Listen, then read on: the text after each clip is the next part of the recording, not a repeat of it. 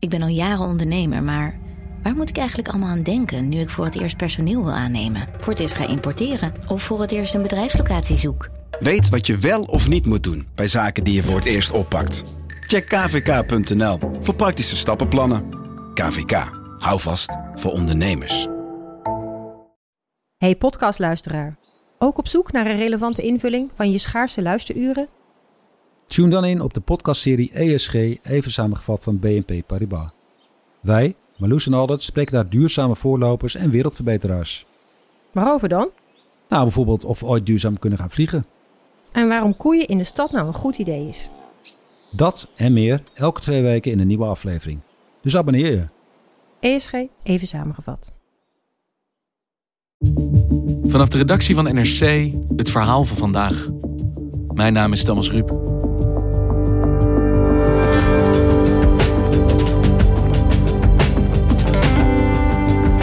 Hoe ver mag je gaan om je gemeente veilig te houden?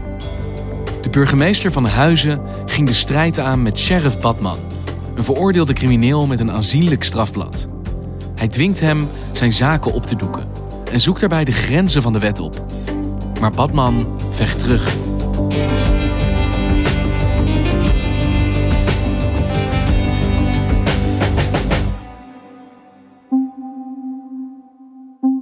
En Jan, waar beginnen we? Nou, laten we even teruggaan naar de ochtend van 22 oktober 2019. Jan Meijers is misdaadverslaggever op de binnenlandredactie van NRC. We zijn in Huizen. En daar woont een meneer en die heet Sheriff Badman. Goed voor 11 jaar cel in zijn uh, totale criminele carrière. En Sheriff die rijdt na een uurtje sporten om zijn toch wel aanzienlijke torso enigszins op peil te houden. Vanuit de sportschool naar huis. En rijdt dan langs zijn autobedrijf uh, op een bedrijventerreintje in Huizen. En als hij daar langs rijdt, ziet hij een politieman staan. En uh, hij stopt en hij vraagt aan die agent: wat is er aan de hand?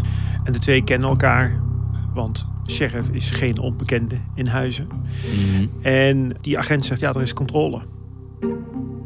Hè, wat? Wat voor controle? Ja, nee, er is controle. Maar blijf maar even hier. Nou, dat liet Sheriff zich niet zeggen, want controle bij zijn garage, dat ging hij zelf al uitmaken. Dus hij loopt naar dat bedrijf toe. Het is een, een autoshowroom waarin hij uh, tweedehands auto's verkocht. En daar staat heel groot Batman auto's op. Hij komt daar aan en daar blijken niet alleen politie, maar ook militairen te zijn. Er is echt sprake van een inval, blijkt.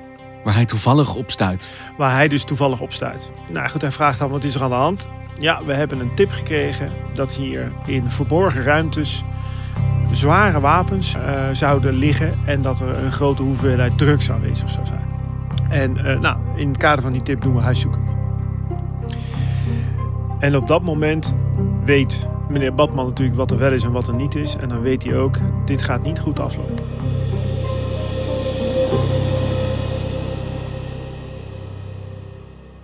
En wat levert die inval op van de politie? Nou, op het eerste oog best wel wat. Ze vinden twee wapens. Eén wapen bij Badman thuis in zijn uh, huis en één op zijn kantoor. Ze vinden daarnaast ook verdeeld over zijn huis en zijn kantoor in totaal 80.000 euro aan contant geld. Ze vinden een jammer, dat is een apparaatje waarmee je uh, telefoonsignalen kunt verstoren. Wat wel vaker in het criminele milieu wordt gebruikt en gevonden dus. En ze vinden in een loods die leeg staat, vinden ze schakelkasten, lampboxen uh, en allerlei andere apparatuur die de basis vormt voor het bouwen van een wietplantage. Best een behoorlijke opbrengst voor de politie. Ja, dus dat is op zich voor zo'n dinsdagochtend best wel een vangst. Nou goed, hij wordt aangehouden en hij wordt door de rechtercommissaris in voorlopige hechtenis genomen. Dus dat wil zeggen dat hij tenminste 90 dagen uh, moet zitten. En daar komt vrij snel daarna komt er een aanschrijving van de gemeente Huizen. Waarin wordt gesteld van god, er zijn bij u allerlei verboden spullen gevonden, waaronder wapens. En bij zijn voornemens uh, luidt dat dan netjes om uw bedrijf te sluiten. Nou, dat mag allemaal op basis van een wet. En die heet de Damocleswet. En wat is die wet Damocles? Nou, die, die wet is aangenomen eind vorige eeuw. Dus sinds het begin van deze eeuw kunnen burgemeesters wat zo mooi heet bestuurlijke dwang toepassen op basis van die wet.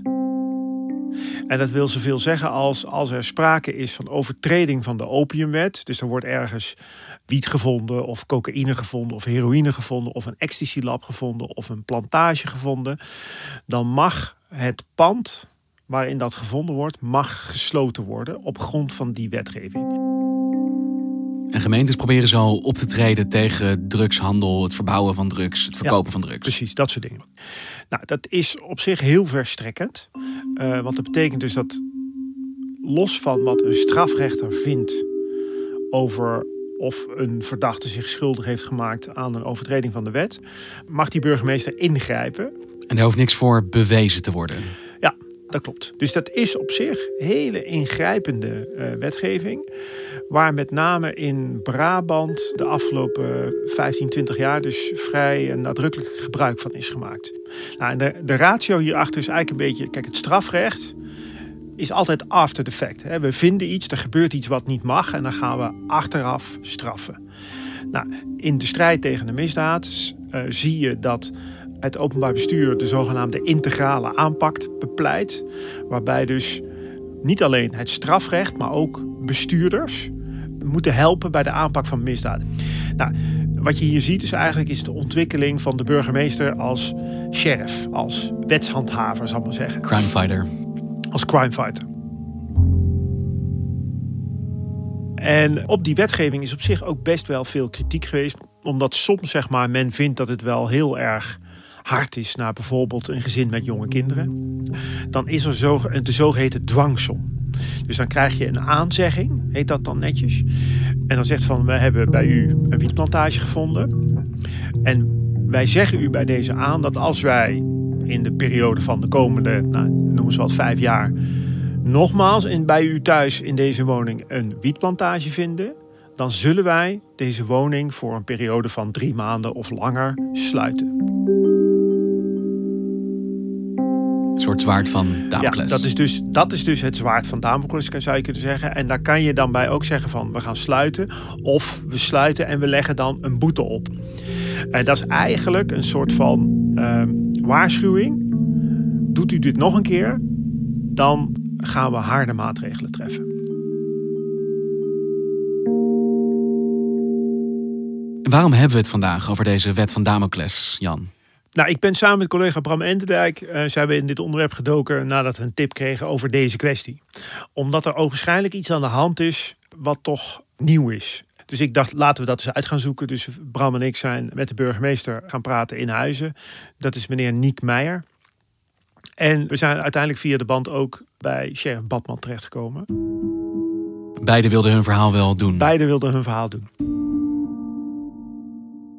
Misschien moeten we eens beginnen dan bij sheriff Badman. Wie is hij nou precies? Nou, sheriff Badman is een, uh, een man die altijd in, uh, in het midden van het land actief is in het criminele milieu.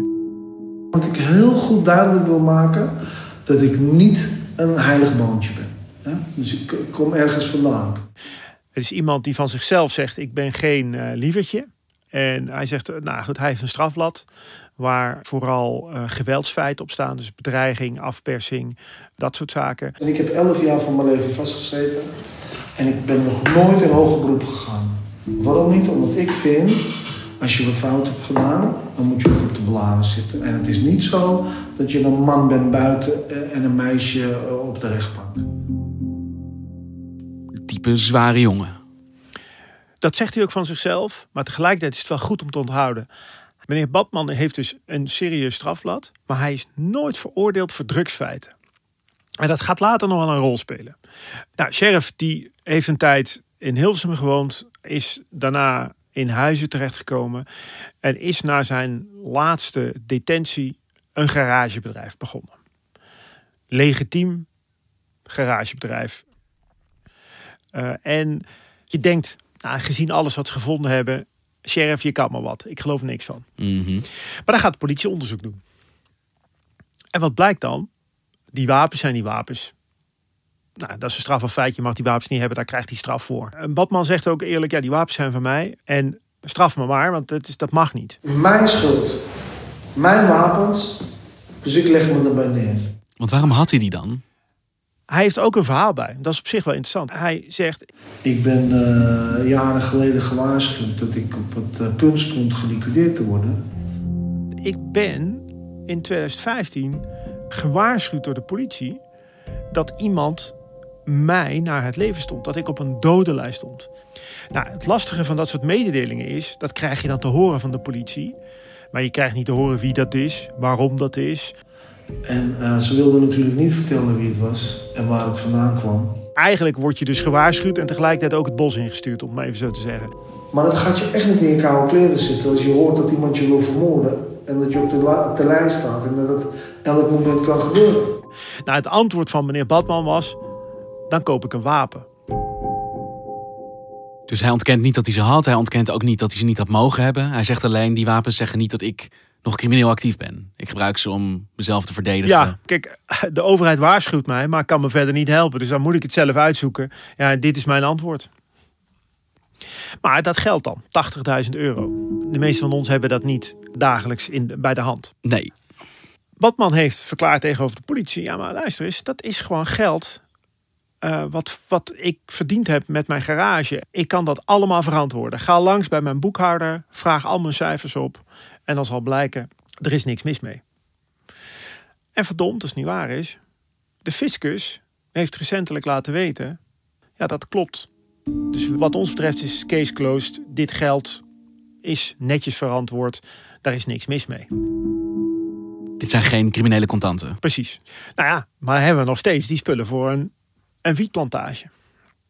Ja, ook daar krijgt deze zaak toch een opmerkelijke draai.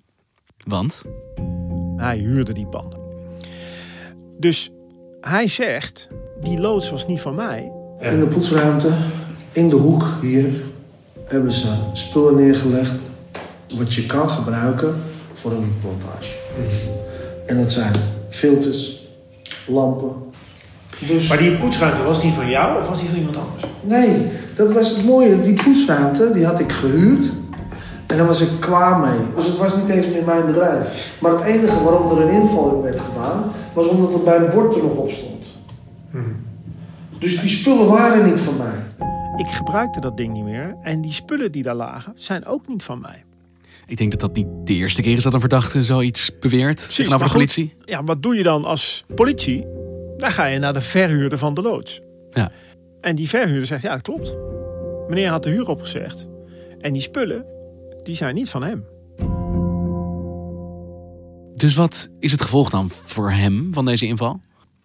De burgemeester, die is niet onder de indruk van het feit dat alles wat daar gevonden is, wordt wegverklaard. Dus op enig moment dit voorjaar krijgt meneer Badman een aanzegging. En die luidt als volgt.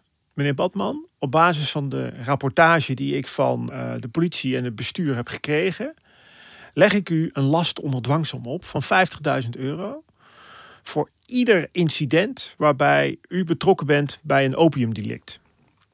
En toen kreeg ik een brief dat ik. eh, dat hij me 50.000 euro per keer per eh, weet ik veel wat eh, op opium met ging straffen. Dus dat wil eigenlijk zeggen, meneer Badman, u mag hier blijven. U mag in huizen blijven wonen. u mag eventueel zelfs wel een, een nieuw bedrijf beginnen. Maar als wij constateren dat u nog één keer betrokken bent bij een drugsdelict, dan moet u ons 50.000 euro betalen.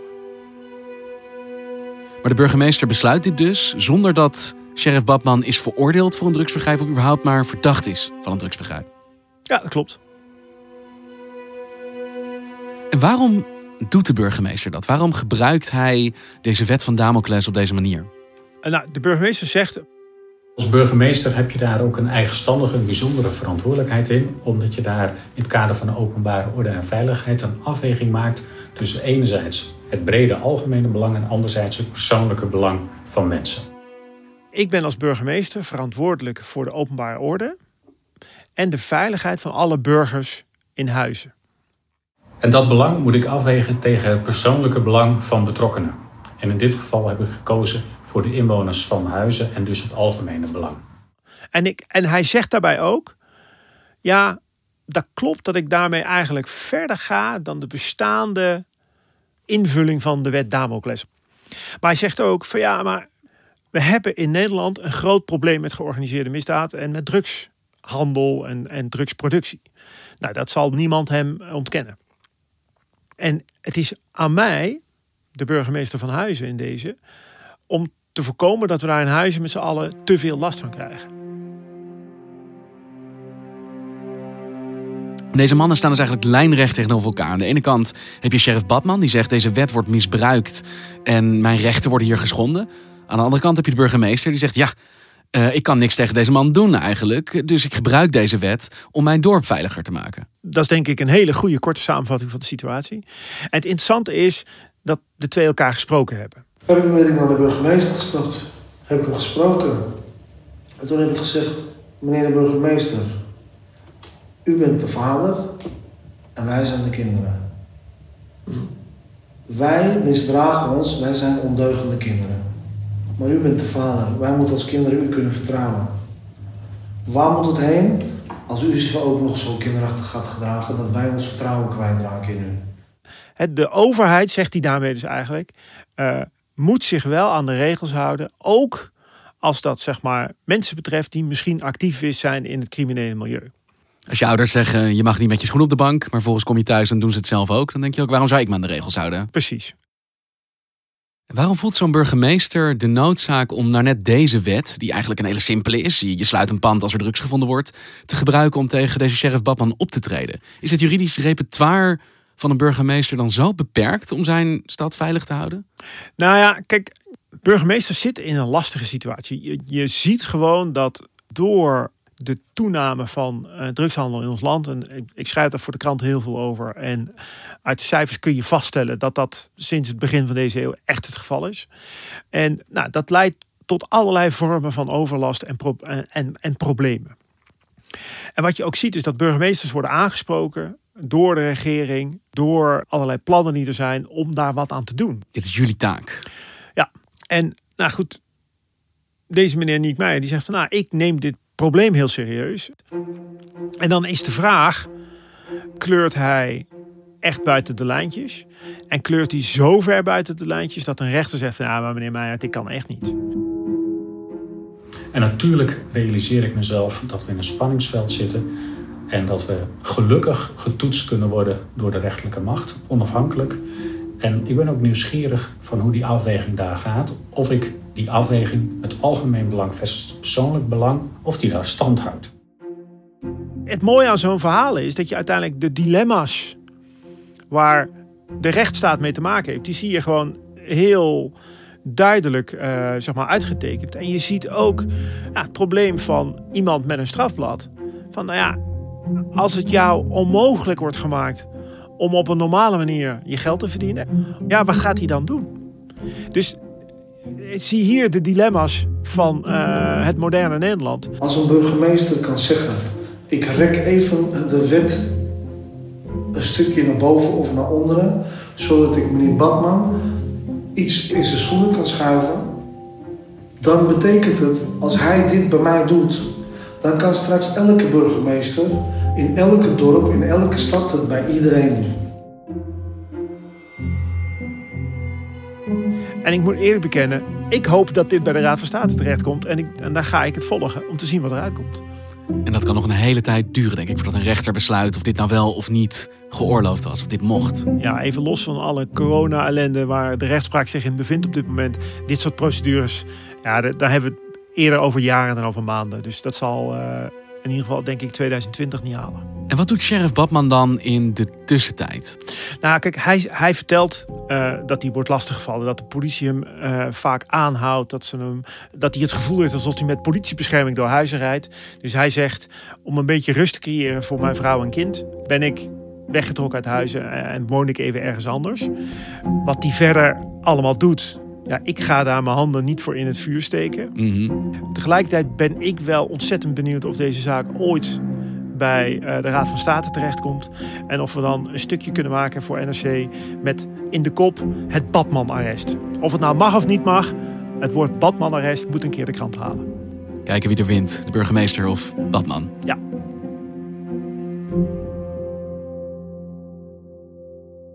Dankjewel Jan. Graag gedaan.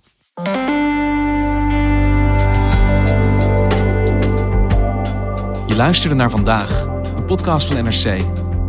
Eén verhaal, elke dag. Dit was vandaag, morgen weer.